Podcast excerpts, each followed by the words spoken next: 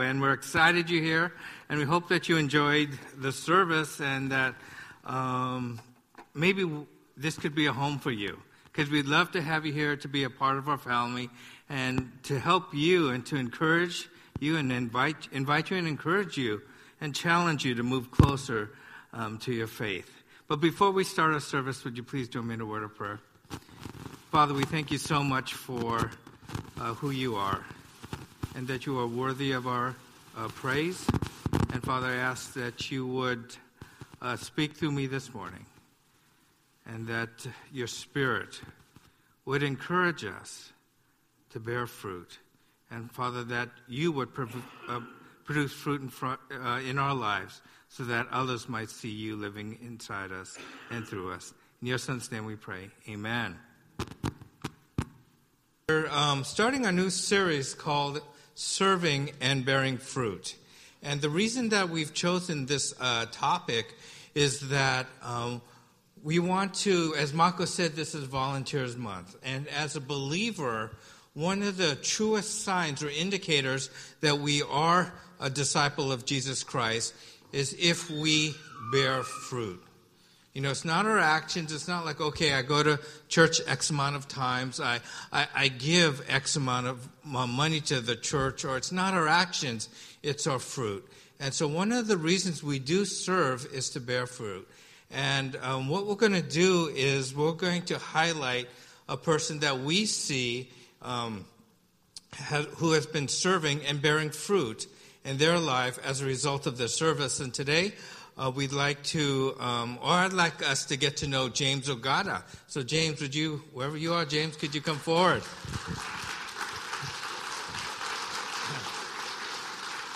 Okay, James, I know that uh, I'm just going to ask you a few questions, but you know, how long have you been attending Mission Valley, and what brought you here? I started seven to early eighty. It's um, Andrew's. It's his son. He invited me to function. I actually, prior to that, I, I attended, became a member of the Church of the Open Doors, and Andrew invited. Great, and it just shows the importance of inviting people, and just that one invitation started a lifetime of following Jesus Christ.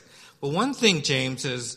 Uh, you're you're involved. I mean, you're you're involved in the usher ministry, the welcoming desk, the AV ministries here. So, what prompted you to volunteer in all these ministries? Actually, uh, Mako started me off. He, uh, you can blame him. He asked me to um, be a part of the welcoming uh, committee. Mako. So it's Mako. Once again, you were invited by Mako, okay, our big recruiter here. So um, thank you, Mako, for getting uh, James involved. But, you know, part of uh, when we volunteer or we engage in ministry, it's, you know, yes, it is to help church, but, you know, we're blessed by this, and volunteering helps us move closer to Christ.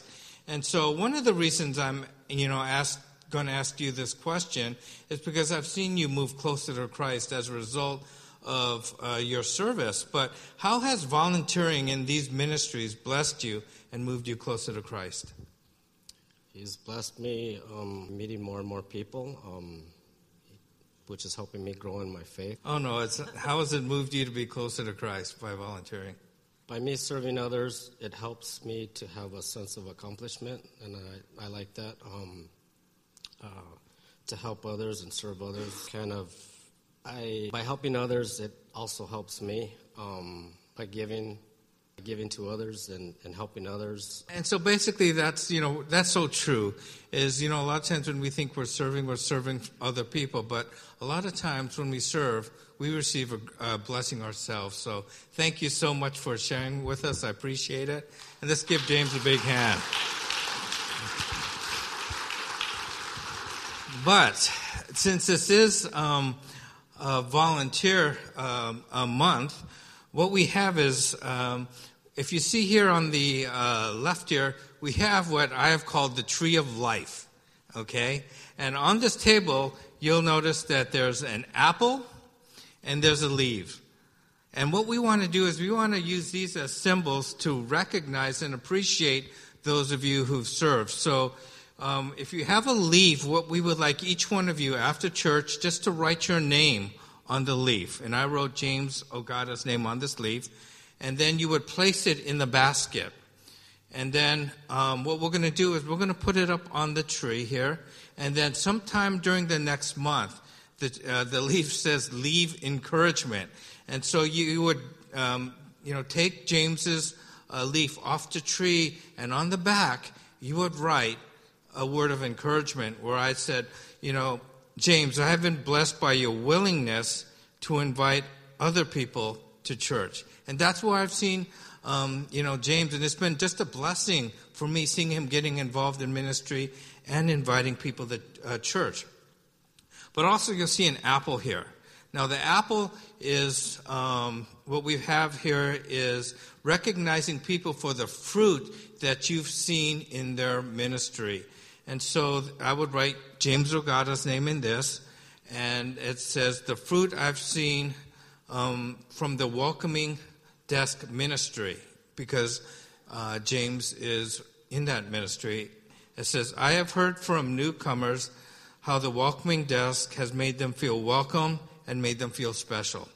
And then what I would do is I would um, put this also um, in the box, and then we would uh, pin that up. So once again, um, the apple is for fruit that you've seen in that person's ministry. Uh, the leaf is um, just writing a word of encouragement. So with the leaf, once again, after uh, service, could you each come and write your name, just your name? You're not writing encouragement. Write your name on a leaf, and then we're going to um, put it in the basket. And if you want to write, um, if you've seen a fruit in a person's uh, that's been born out of a person's ministry, you would write their name, and then you would write the fruit that you would see, and then you would place that in the basket. But you could do this anytime.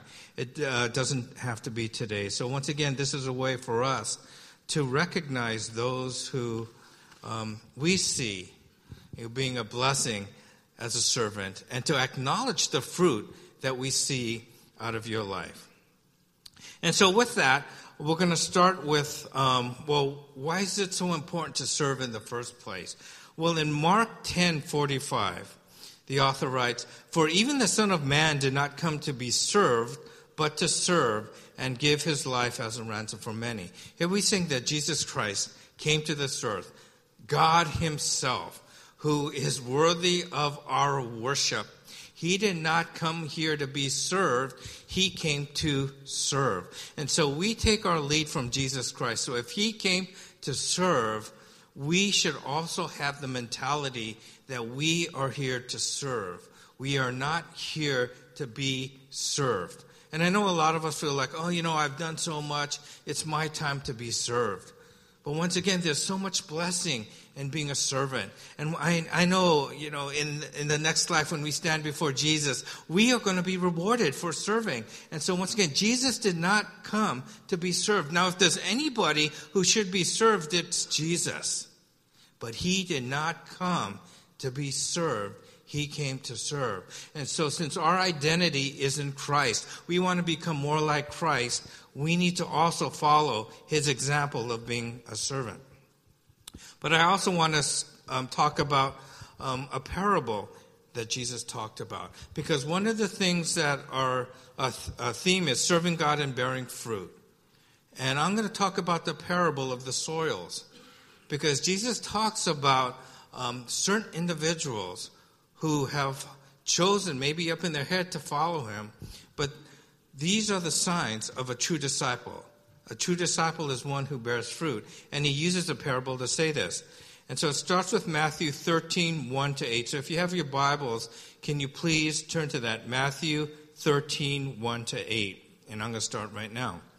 On the same day, Jesus went out of the house and sat by the lake. Such large crowds gathered around him that he got into a boat and sat in it, while all the people stood on the shore.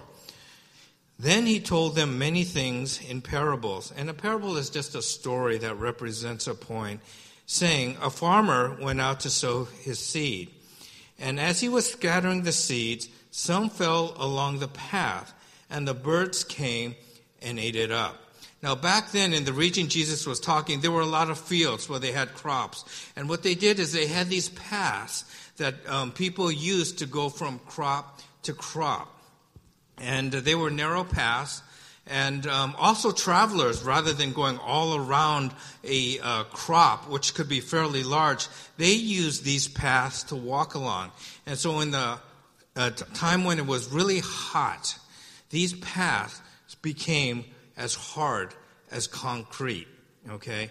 And so what he was saying is that as the farmer scattered his seed in his um, crop area, you know, some of them fell along these paths. But he goes on to say, um, some fell on rocky places where it didn't have much soil, and it sprang up quickly because the soil was shallow. But when the sun came out, the plants were scorched and they withered because they had root, no root. Now, when he's saying rocky soil, he's not talking about soil that has a lot of rocks on top. What he's saying here is that he, there's this soil that has topsoil, a thin layer of topsoil. But under that, you might have, you know, sandstone or you might have a strata of a lot of you know, stones and rocks. And so the roots could only penetrate so far before hitting these rocks and they can't go any deeper. And so what he's saying is that because it was, you know, good topsoil, these plants sprung up. But since they weren't really able to get down to the rich soil, when the sun came up, they were withered and this plant died. And he said the other seed fell among thorns which grew up and choked the plants. Now, here, the soil looked good. It was good soil. So the farmer planted the seeds and the seeds grew up. But also, what grew up with these seeds were tough plants with thorns that grew up and choked the plant by preventing it from getting um, sunlight and preventing it from growing because it couldn't get through the thorns. Okay, the plant would only get up to the thorns and then it would stop because it couldn't get through these thorns. And eventually, because of this, this plant was choked. And finally, he said, still other plants fell on good soil, where it produced a crop of 160 or 30 times what was sown. So this was a bumper crop. And so when you take a look at this, the first three soils, or the example he gave of the first three soils, all the plants died.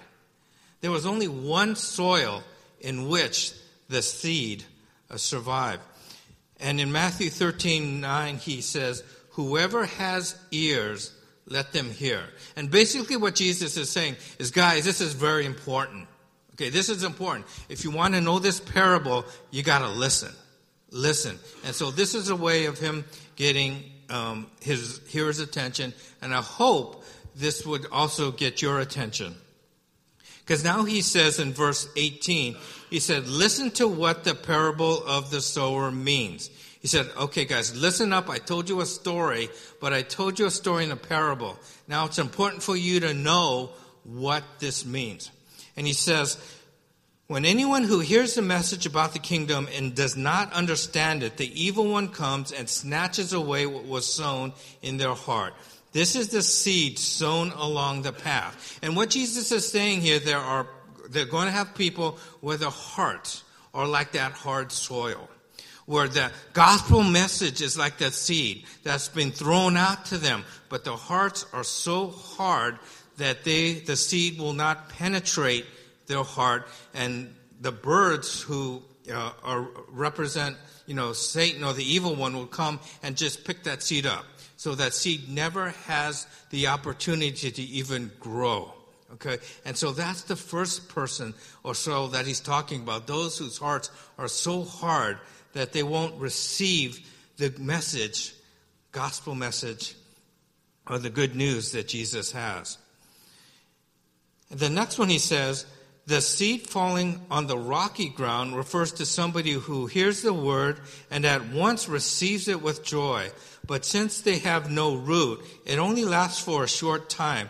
When trouble or persecution comes because of the word, they quickly fall away. Now, these are the people who hear the gospel message and they just really, really excited about it. They really are excited about, okay, Jesus, there's a God that loves me. There's a God that forgives my sin. There's a God that has a plan for me. There's a God who says, I promise if you have faith in me that you'll go to heaven. And so they are so excited. They go to church, they hear the worship music, and they're excited about their faith. But what happens? What happens? Since that soil isn't very deep, as soon as persecution comes. Now, this isn't just, we're not talking about everyday trouble, you know, because all of us experience everyday trouble. But, he said, when persecution comes, these Christians just walk away. They say, I can't handle it. The sun is these represents these trials and you know it's withering me. I can't handle it. I thought christianity was just about experience god's mercy experiencing god's love experiencing god's forgiveness and going to heaven. That's what i thought my faith was. And yes that's true. That is a part of our faith. But perseverance through trials is also a part of our faith. And so when we get to the point where it gets too difficult, where we say, I don't want to make those sacrifices anymore, you wither and die. And you know, we know through Scripture that the truly saved will persevere to the end. The truly saved will persevere to the end. And this is what Jesus is trying to explain to us here. And then he said, The seeds falling among the thorns refer to someone who hears the word, but the worries of this life and the deceitfulness of wealth choke the word, making it unfruitful. Once again, here the seed landed on good soil. The person received it, you know, probably with joy, just like the other um, person did. However, however, as they were going through life, they looked at the things of the world and go, you know what? I want those things. I want the things of the world. And it says, or just the worries that this life has. It's like, you know, how am I going to afford this? Or what's my future going to be like? Or, you know, I just, you know, I worry about my children. You know, I, I, I, worry about school. I worry about my future career. All of these worries start choking you where you can't live by faith because you're so caught up in worrying about life. And he said, the deceitfulness of wealth. This is why I keep saying over and over and over again wealth is only temporary. The joy that you experience from wealth is only temporary. It doesn't last. And I know each and every one of us have experienced this when we got something that we were always looking for and what? We finally got it.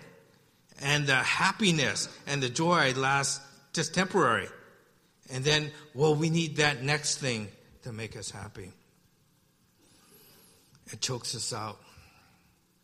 But the seed falling on good soil refers to somebody who hears the word and understands it. This is the one who produces a crop yielding a, a hundred, sixty, or thirty times what is sold. Once again, this is a person who receives the word, who understands it, who understands the calling of Christ in their life, who understands that, yes, Jesus promises some wonderful things, but also there's going to be hardships, there's going to be sacrifice, but following Jesus is worth it. Following Jesus is so worth it. I'm willing to go through all of these things in order to follow Jesus to be obedient to Jesus. And because this person does it, they yield this bumper crop of 160 or even 30 times. And, and when you take a look at why does he use 130 and um, 160 and 30 times? Why can't he just say a bumper crop?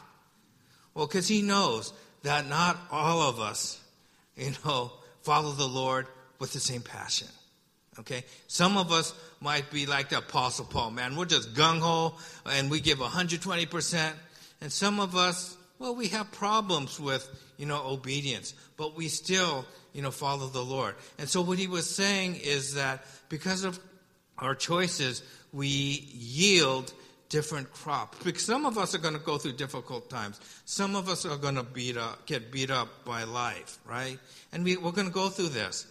But the beautiful thing here, it, Jesus is saying not all of us has to yield a bumper crop of a hundred, right? Because God understands what we go through.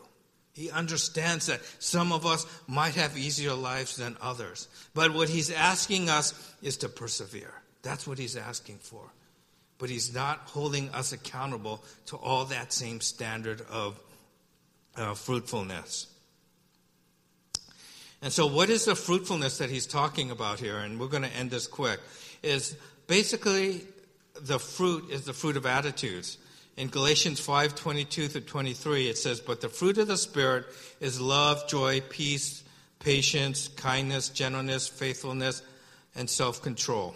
Goodness, faithfulness, gentleness, and self control.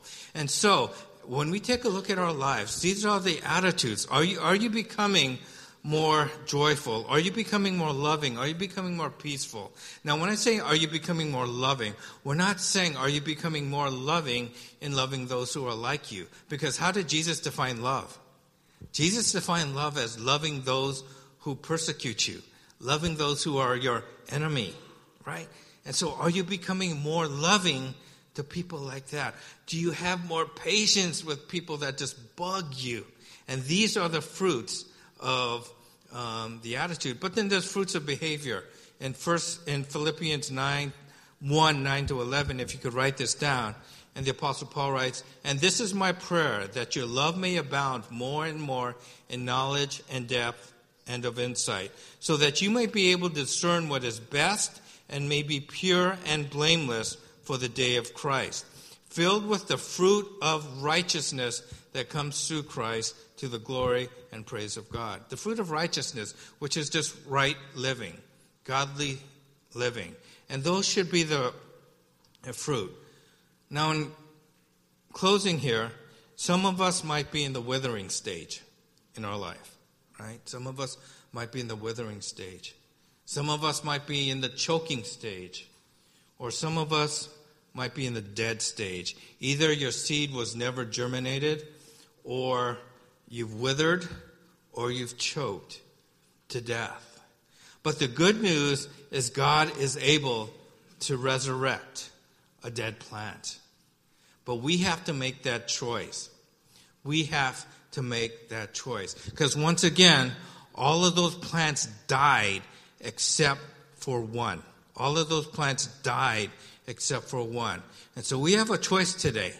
You know, are we going to ask God to resurrect our um, life, or are we just going to let it go? And the thing, the, and the reason this is so crucial is the choice we make here in life affects our eternity. That you might have started off accepting Jesus, but if you've been choked to death and you're dead, and you go on and stand before Jesus, you know, your um, eternity might be the same as those who didn't know Jesus at all. And this is where I struggle too, because I came from a belief of where once saved, always saved. And how do you reconcile this? But what I do know is what Jesus said the truly saved are the ones who persevere through the end, and the truly saved are the ones who um, bear fruit. And so it's something for us to consider. But like I said, the good news is if you're here today and you're struggling, next week come because Pastor Phil is going to talk about how do you cultivate that soil in order for you to grow fruitfully and spiritually.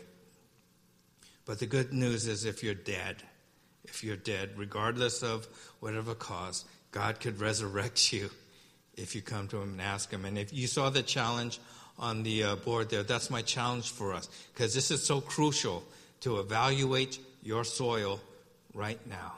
Because once again, I was saying all of the three soils produce dead plants. Only one, only one produced a plant that was living.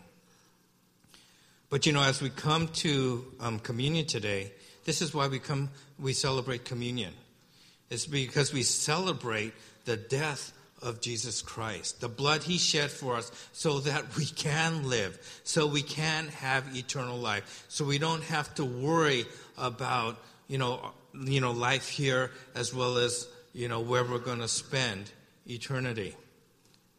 And I want to read from you uh, 1 Corinthians, starting um, chapter 11, starting from verse 23. It says, For I received from the Lord what I passed on to you that the Lord Jesus, on the night he was betrayed, took bread.